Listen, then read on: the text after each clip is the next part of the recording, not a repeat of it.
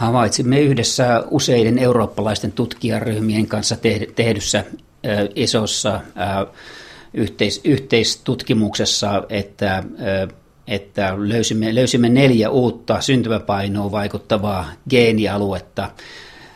Aikaisemmin oli havaittu jo kolme, kolme geenialuetta ja nyt löysimme neljä uutta geenialuetta, jotka säätelevät syntymäpainoa.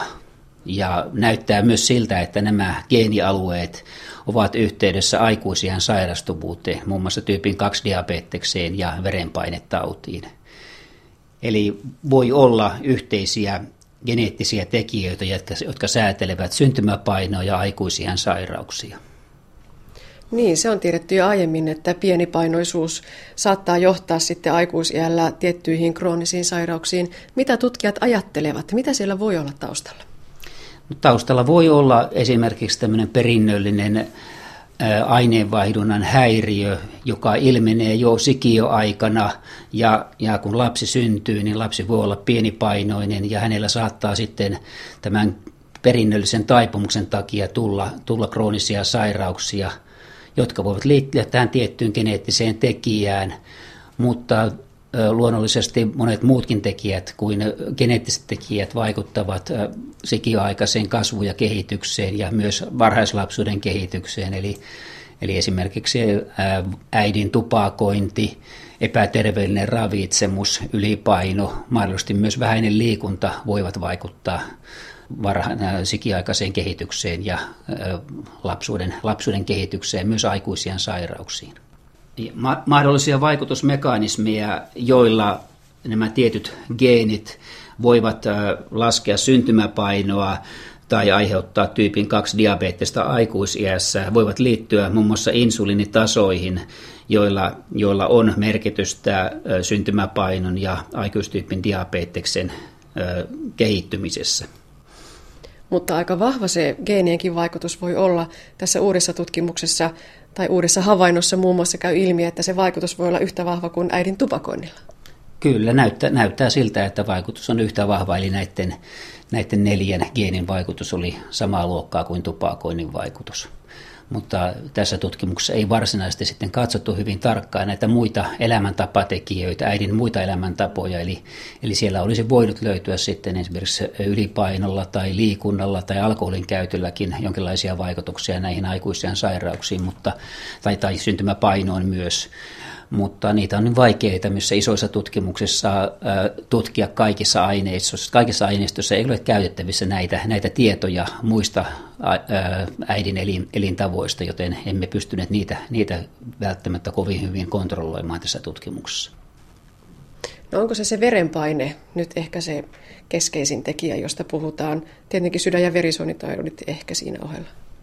Kyllä siinä, kyllä mä sanoisin, että ihan yhtä tärkeä on sokeritasapaino ja rasva-aineen vaihdunta kuin, kuin verenpainetautikin, mutta tässä tutkimuksessa nimenomaan havaitsimme, että, että tällä syntymäpainolla syntymäpainoon vaikuttavat geenit vaiku, on, on, on aikaisemmin pysty osoittamaan, että samat geenit, jotka nyt vaikuttivat syntymäpainoon, ovat vaikuttaneet myös aikuiseen tyypin 2 diabetekseen ja verenpainetautiin. Eli ne kaikki tutut vanhat suomalaiset perisynnit, niistä puhutaan taas. Kyllä, kyllä. Ja, ja voi olla hyvinkin niin, että jo sikioaikana aineenvaihdunta muotoutuu osittain geneettisten tekijöiden ja osittain ympäristötekijöiden, eli äidin, äidin elämäntapojen vaikutuksesta sillä tavalla, että pystytään jo, jo hyvin varhaisessa vaiheessa jollakin, jossakin määrin ennustamaan, minkälaisia sairauksia aikuisiassa syntyy. Ja tämä on hyvin mielenkiintoista. Toisaalta äidin, äidin ravinnon, ravinnon saanti ja samalla sitten sikiön ravinton, ravinnon saanti, saanti saattaa myös vaikuttaa syntymäpainoon. Eli jos lapsi ei saa riittävästi ravintoa sikioaikana, lapsi saattaa syntyä alha, pieni, paina, pieni kokoisena ja syntymän jälkeen lapsi saattaa pyrkiä syömään sitten vähän, vähän liiankin paljon ja paino nousee nopeasti synnytyksen jälkeen. Ja tämän on osoitettu olevan joissakin tutkimuksessa aikuistyypin diabeteksen riskitekijä. No niitä elintapatekijöitä, niihin voi vaikuttaa vaikkapa sanomalla raskana oleville naisille, että lopettakaa ehdottomasti tupakointi, mutta voiko niihin geneettisiin tekijöihin vaikuttaa, jos ajatellaan sitä sikioaikaista kehitystä? No niihin sinänsä perimään ei pysty vaikuttamaan, mutta on, on myös näyttöä siitä, että äidin elämäntavoilla, esimerkiksi tupakoinnilla tai ravitsemusmuutoksilla voi olla merkitystä tämmöisen, tämmöisten perinnöllisten tekijöiden vakiintumiseen lapsella ensiksi ja sitten tämän, tämän syntyvän lapsen mahdollisilla tulevilla lapsilla. Eli puhutaan tämmöistä epigeneettisistä vaikutuksista. Eli, eli nämä äidin, äidin elämäntavat saattavat vaikuttaa vielä seuraavan sukupolvenkin aikana. Nyt löydettiin siis neljä uutta geenialuetta ja vahvistettiin jo aikaisemmin tunnettujen kolmen geenialueen niitä aikaisempia löydöksiä. Mitä voi olla vielä tulossa? Onko lupa odottaa vielä jotain uutta? Kyllä, todennäköisesti löydetään lukuisia geeni, geenivariantteja eli geenimuunnoksia, jotka voivat vaikuttaa syntymäpainoon, mutta myös varhaislapsuuden kehitykseen, eli esimerkiksi painon muutokseen tai rasvakudoksen kertymiseen, jopa puberteetin alkamisikään tai sitten aikuisien varhaisiin sairauksiin. No aina kun pitää ajatella linkkejä siihen kliiniseen työhön, niin voisiko se toimia tässä tapauksessa vaikka niin, että jos meillä on pienipainoisena syntynyt lapsi, niin hänelle osataan sitten tietynlaista vaikka elintapa neuvontaa antaa siinä jo varhaislapsuudessa? Kyllä tähän, tähän näillä tutkimuksilla pyritään, pyritään löytämään riskiryhmiä, jotka hyötyisivät eniten elämäntapamuutoksesta ja mahdollisesti myös lääkehoidoista sitten myöhemmässä vaiheessa elämää. Itä-Suomen yliopiston osalta nämä viimeisimmät tulokset liittyvät lasten liikunta- ja ravitsemustutkimukseen. Se on lähtenyt liikkeelle jo vuonna 07, eli nyt kohta alkaa olla niitä viiden vuoden seurannankin tuloksia. Timo Lakkaan, mitä voidaan jo noin pääpiirteissään sanoa? Kyllä voimme, voimme sanoa, että ihan alkututkimuksen perusteella lasten ravitsemuksessa ja liikunnassa on hyvin paljon korjattavaa ja ylipaino on yleistä jo koulussa aloittavilla lapsilla ja tähän ylipainoon liittyy usein aineenvaihdunnan ja verenkiertoelimistön toimintahäiriöitä, joita kutsutaan metaboliseksi oireyhtymäksi aikuisella. Eli, eli tämmöisiä selviä aineenvaihdunnan häiriöitä on havaittavissa jo pienillä lapsilla ja usein, usein nämä häiriöt liittyvät nimenomaan epäterveelliseen ravitsemukseen ja liian vähäiseen liikuntaan sekä myös myös usein tämmöiseen liikkumattomuuteen liittyvään elintapaan, eli ei, katsotaan paljon televisiota, ollaan tietokoneen ääressä ja liikutaan vähän ulkona. Teidän kohderyhmänne on nimenomaan ollut nämä koulunsa aloittavat lapset ja siitä muutama vuosi eteenpäin. Onko se jollakin tavalla kriittistä tai otollista aikaa? Kyllä tässä vaiheessa vanhemmat kiinnittävät huomiota hyvin paljon lastensa terveyteen ja elämäntapoihin, kun aloitetaan koulu. Mutta itse asiassa, jos, jos oltaisiin oltaisi vielä, vielä tarkempia, niin kannattaisi kiinnittää huomiota näihin elämäntapoihin jo ihan, ihan siellä neuvola-iässä, koska lapsilla alkaa ylipaino ilmaantua ja liikunta vähenee, ravitsemus muuttuu epäterveellisemmäksi jo var, ihan varhaislapsuudessa, kolmen neljän vuoden iässä.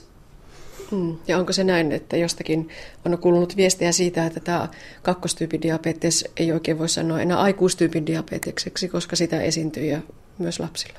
Kyllä, USAssa muun muassa aika paljon on lapsilla, lapsilla tyypin 2 diabetesta liittyen hyvin voimakkaaseen ylipainoon, lihavuuteen. Ja jos Suomessa ylipaino yleistyy, varsinkin jos lihavuus yleistyy lapsilla, niin kyllä Suomessakin tyypin 2 diabetikkoja alkaa lapsissa olla.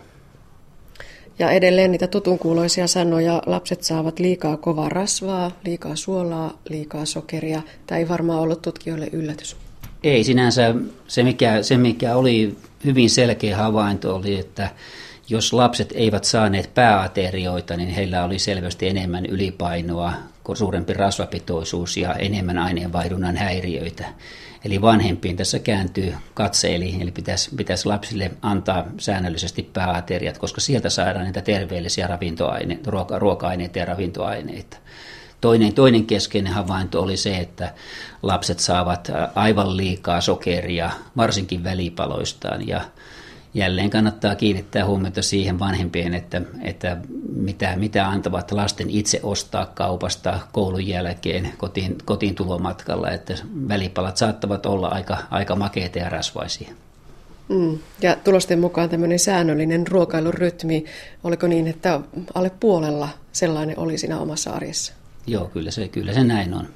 Ja, ja nyt hyvin mielenkiintoista sitten tulee jatkossa olemaan se, että tutkimme myös sitä, että miten perinnölliset tekijät ja nämä elämäntapatekijät vaikuttavat yhdessä erilaisiin aineenvaihdon ja verenkiertoelimistön toimintahäiriöihin. On aikuisilla selkeää näyttöä siitä, että geneettiset tekijät muovaavat liikunnan ja ravinnon vaikutuksia ja pyrimme tutkimaan myös tätä sitten tässä lasten liikunta- ja ravitsemustutkimuksessa. Ja tämän tyyppisessä tutkimuksessa on erityisen tärkeää tehdä kansainvälistä yhteistyötä, koska aineistojen pitää olla suuria, että pystytään osoittamaan selkeitä yhteyksiä. Ihan tässä genetiikkatutkimussakin meidän, meidän on turvauduttava tähän kansainväliseen yhteistyöhön, koska 500 lasta meidän aineistossa on aivan liian pieni, pieni määrä tutkia sitten varsinaisia tämmöisiä kansantautien kansantauteihin liittyviä geneettisiä tekijöitä ja elämäntapojen ja geneettisten tekijöiden interaktioita eli vuorovaikutuksia. Niin tässä geenitutkimuksessa, josta puhuttiin alussa, niin 70 000 eurooppalaista oli siinä tutkittavana. Onko se sellainen sopiva ja hyvä määrä, josta niitä yleistettäviä tuloksia saa? Kyllä, yleisesti, yleisesti useita kymmeniä tuhansia on hyvä olla tämmöisessä aineistossa, mutta kyllä pienemmistäkin aineistosta voidaan itsessään tutkia geneettisten tekijöiden vaikutusta eri riskitekijöihin, mutta silloin pitää aineiston olla todella hyvä ja on, on syytä käyttää viimeisen päälle hyviä menetelmiä. Näistä puhutaan runsaasti, näistä lasten liikunnasta, ravitsemuksesta, unesta, ruokailurytmistä ja ylipainon lisääntymisestä ja niin edelleen. Niitä tutkitaan runsaasti, meille tulee koko ajan uutta tutkimustietoa, mutta miten se sitten ihmeessä saadaan jalkautumaan sinne perheiden arkeen? Onko teillä siihen olemassa jotain viisasten kiveä? Kyllä se edelleenkin, edelleenkin tämä asiasta puhuminen vaikuttaa, että aivan, aivan riittävästi ei sivistyneilläkään ihmisillä nykyään ole, ole tietoa näistä liikunnan ja ravinnon terveysvaikutuksista, eikä, eikä myöskään siitä, että mitkä ruoka-aineet esimerkiksi olisi lapsille terveellisiä. Että omassa tutkimuksessa olemme havainneet, että vanhemmat hämmästelevät sitä, että ei, ei heidän lastensa rasvansaanti ole kuitenkaan esimerkiksi hyvällä tasolla, eikä kuitua lapset saa riittävästi. Että kyllä siinä, siinäkin, silläkin puolella on tekemistä, mutta kyllä tässä motivaatio on hyvin, hyvin ratkaiseva tekijä tietenkin, eli pitää saada vanhemmat ja lapset motivoitumaan, ja sitä, sitä me tässä tutkimme myös, että millä, teki, millä tekijöillä voitaisiin saada lapset muuttamaan näitä liikuntaravitsemustottumuksiaan.